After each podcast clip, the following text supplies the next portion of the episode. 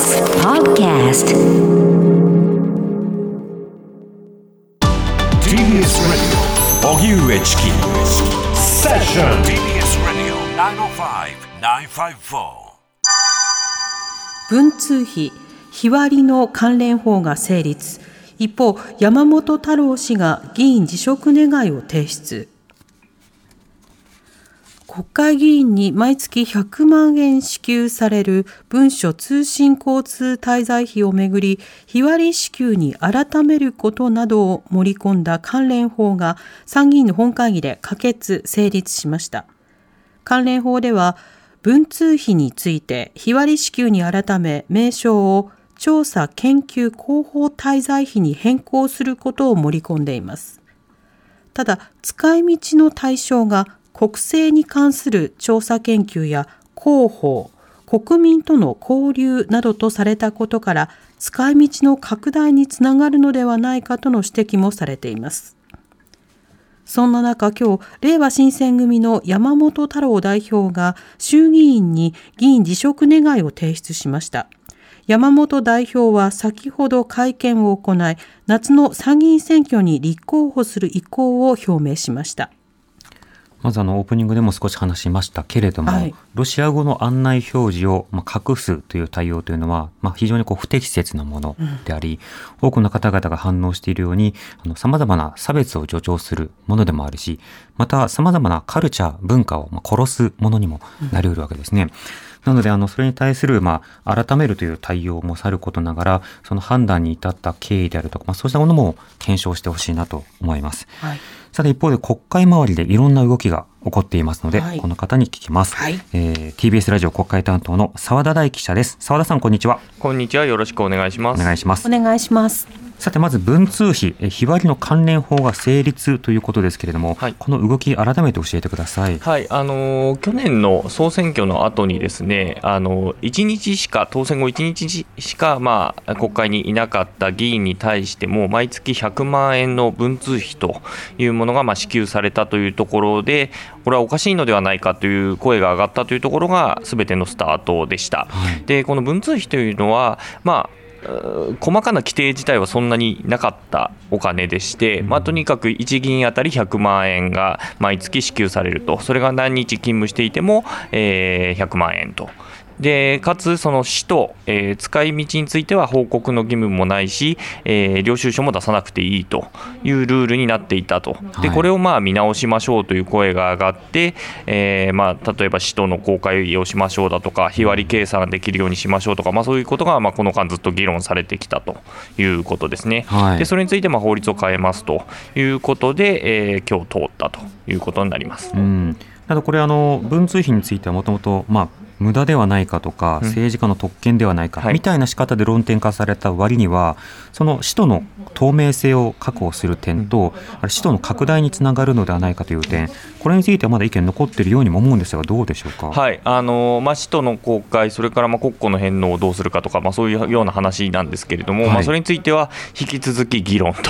いうことで、まあ、一応、えー、なんとなくの合意としては、うん、今国会終わるまでに一定の結論を出すという、はい、ことを、まあ、ある種口約束して、うん、えー、法律をまず通したということになりますね。だからそこに関しては、えー、また解決していないと、まあ、事実上まあ日割りが決まったということと、えー、名称が変わったということ、そして、えー、使える範囲みたいなものがなんとなく明記されたということになります。なるほど。これ実際の効果としてはどうなるんでしょうね。うーん、まあ、日割りっていうところに関してはまあ効果が出るであろうと、はい、というのは、えー、先日行われた補選で当選してきた議員に対してまあ支給されるものが、まあ、今までだったらひゃくまんえんボンと、えー、例えば月の終わりに、えー、事実上、えー国会議員になったとしても、うん、ひゃくまんえんボンと支給されたものがこれからじゃあいちにち何万円っていう、まあ、えー、単純に割ればまあさんまんえんとかそんぐらいになると思いますけれども、まあ、それで割られるというようなところでは効果は出るけれども、はい、じゃあそれ以外、じゃあ今まで使ってた人がどうなるかっていうところについては、えー、今までのまま残ったという形になるかなというふうに思います。まあ、基本的に皆さんあのマックス使ったっていうことにしていきますもんね。まあ普通右から左に来たらもうそのまま、えー、使っちゃいますよね。うん、うん。報告の義務もない、今の時点ではまあ法律変わったとはいえ な, ないわけですからね。そうですね、当然あの政治家の方というのは本当にいろんな調査が必要な立場であるので、はい、まあ、そこにお金を使うことの国民的な合意というのは僕はあるとは思うんですが、はい、その合意を確認するためには何に使われたのかということの確認、うんまあ、使途の公開、うん、ここが先送りになったというのはちょっと解せないところはありますね。まあ、そうですね、そこに関しては、まあ、この問題をまあ提起した維新も強く主張していて、はい、ただ国会とその維新という政党の本体ですよね、はい、例えば今大阪の、えー、松井さんとか、えー、ですけれども、えー、そこらあたりはいや使途まで公開すべきであるということを、まあ、今も声高に主張しているということですよね、うん、なるほど、うん、まあ、そのあたりどうなるかということですが、一方で、えーまあ、一つ変化としては山本太郎代表、はいまあ、れいわ新選組ですね、えー、議員辞職しますよということを、はい、あの数時間前などにこうツイッターで報告をしていて、はい、で今日記者会見が行われたということで、はいまあ、なんぞなんぞということなんですが、はい、一体どういったことだったんでしょうか。はい、あの今日、まあ、昼前に、えー、山本太郎代表、れいわ新選組の山本太郎代表が、まあ、ツイッターを更新して、えー、今日議員辞職しますということ、うん、それからにじから会見をしますということを、まあ、書いたということですね。で、はい、にじからの会見に行ってきたんですけれども、まあ、参院、まあ、辞める理由についてなんですけれども、まあ、参院選後に空白期間ができると、でその時に、えーえーまあ、好き勝手、えー、法律を変えたりとか、まあ、そういうことをさせないために、えー、次の選挙で、まあ、議席を増やしたいと、はい、でそのためにまあ辞めるのだということを、えーまあ、山本さんは話していたということですね。はいうん、これは、ね、山本代表が辞めることによってどう議席が増えることにつながるんでしょうか。うん、これがあのーまあ、選挙制度の問題として、はいえーまあ、参議院の当初私も参議院の比例の全国で出るのかなと思っていました、えー、で比例の全国で出ると山本太郎さんという名前を書けば、うんまあ、その票がすべて令和に行くということになりますので、はいまあ、それで全国的に知名度のある山本さんの票をそのまま令和の票にえー、振り返るということを狙ったのかなと思ったんですが、会見に行ったところ、えー、山本代表は選挙区から出るということを話してます、うん、なのでうんその効果はどうも見込めないということなので、うん、うん果たしてっていうところはちょっとあります。ただご本人としては、まあ、私というエンジンもフル活動するために、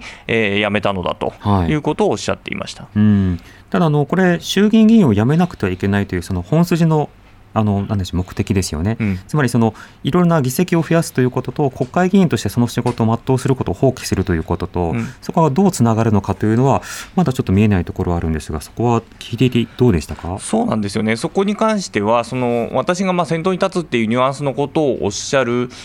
のみで、はい、そこに関してのまあ明確なロジックというのがなかなかないなという感じではありますね。選挙戦術の一つというかあの、まあ、大きな政党になれないさなかにおいて、まあ、なんとか議席を増やすための、まあ、道筋を、まあ、正面からというよりは、まあ、横道なのか裏道なのか分かりませんが、まあ、こじ開けようということなんですかね。まあ、そうですね、まあ、だからご本人的にはまあ本気度を見せたいというニュアンスのことはまあ繰り返しおっしゃっていましたが、えーうんまあその衆議院にいたままでも別にできる話では あ, あるということなので、えー、そこに関してのまあある種の論理っていうのはちょっと理解しがたいところがありますね。うん、うん、記者会見の雰囲気あの記者とのやり取りはいかがですか。まあ、そうですねその、まあ、なんで辞めるんだということに、まあえー、各社質問がたくさん出ているのとあとはどこの、えーえー選挙区から出るのかというところについて、まあ、繰り返しが質問が出ていたということですね。はいうん、でそれらはあのどうでしたあの回答は。あの、まあ、なぜ出るのかというのは先ほど言ったように、まあ、自らがあのをエンジンとしてまあフル活動するためだと、うんでまあ、ある種、えー、議席を増やすことへの本気度を見せるということで、はいまあ、今令和が、えー、参議院ではにぎせきということなので、まあ、予算委員会の質問に立てなかったりだとか、うん、あるいはまあその代表質問もできないと国会の本会議で質問ができないというようなところがあるので、えー、そこをとにかくごとかじゅうとかっていう単位で増やしていきたいということをまあ主張はしていたということですね。で、選挙区に関してなんですけれども、はい、どうも複数の選挙区、複数人区、一人区ではない選挙区からまあ出ると、えー、で今の時点でまあれいわが東京と愛知と大阪と福岡で、えー、もう候補者を擁立してて、そこは差し替えないということを話していたので、それ以外の選挙区からまあ出るということは、えー、なんとなく示唆されたけれども、それ、えー、具体的にどこから出るというような話は 出, な出ませんでした。うん、なるほど。こうやって山本太郎氏が今度は参議院でまた出馬するということになると、うん、であの選挙特番なんかでは各党代表なんかでなおかつなるべくあの出馬はしない方を出すみたいな、はい、あの不分率があるようにも思うんですが、はい、そのあたりの対応どうなるんでしょうね。まあ、そこまではあの質問としては出てなかったですけれど、うん、誰かディベートに別の方が立つのか。まあ、そうですね、まあ、れいわ新選組で言うならば、まあ、今回改選じゃない議員が、えーとまあえー、ごにんですね、はい、あの山本さんが辞めて櫛渕さんという方が繰り上がりで当選になりますので、うんまあ、ごにんいるのでその中から出るということになるんじゃないでしょうか。なるほど。さてあのそれ以外にもその国会あるいはその政府の中ではウクライナ支援をめぐる問題というのがあります、はい、この点についての動きというのはいかがでしょうか。はい、あの自衛隊機を、えー、援助物資の輸送に使うという話が、まあえー、数日前から出てきています、はい、でそれについて今日岸、えー、防衛大臣なんですけれども、まあ、そういう話が出ているという、まあ、検討しているということは認めたんですけれども、まあ、具体的な話は出ていません、うん、ただあの、まあ、取材の中で出てきている話としては、まあ、ポーランドなどあの、はい、とかルーマニアとかですね、そのウクライナの周辺国にその援助物資を運ぶというために、まあ、自衛隊機をどうも使うようだという話が出ていて、まあ、できれば月内にもやりたいという話になっているようです。なるほど。これ各党の反応というのは今のところはどうなんでしょうか。今のところ特段そのダメだとかいいとかっていう話は私の中では入ってきてはないんですけれども、うんはい、なるほど。まあ、この点ウクライナ支援をどうするのかというのは、まあどの政党、まあ、概ねの政党が、まあ、できる限りのことをしようというようなスタンスには立っている中で、まあ、あのいろいろとはいえ憲法上許される範囲でねっていうような、そこに対する線引きというのがあるので、その議論というのは、まあ、これからも少し続くかもしれないですね。まあ、そうですね、まあ、今回のその援助物資を運ぶというのに関してはその国連の ユーエヌエイチシーアール を、えー、窓口にするという形で、はい、あの ピーケーオー 法の枠組みでやるということなので、うんうん、国連平和維持活動という、まあ、既存の法律の範囲内でやるということのようです。うん、わかりました。澤田さんありがとうございました。はい、失礼しました。ありがとうございました。国会担当の澤田大樹記者でした。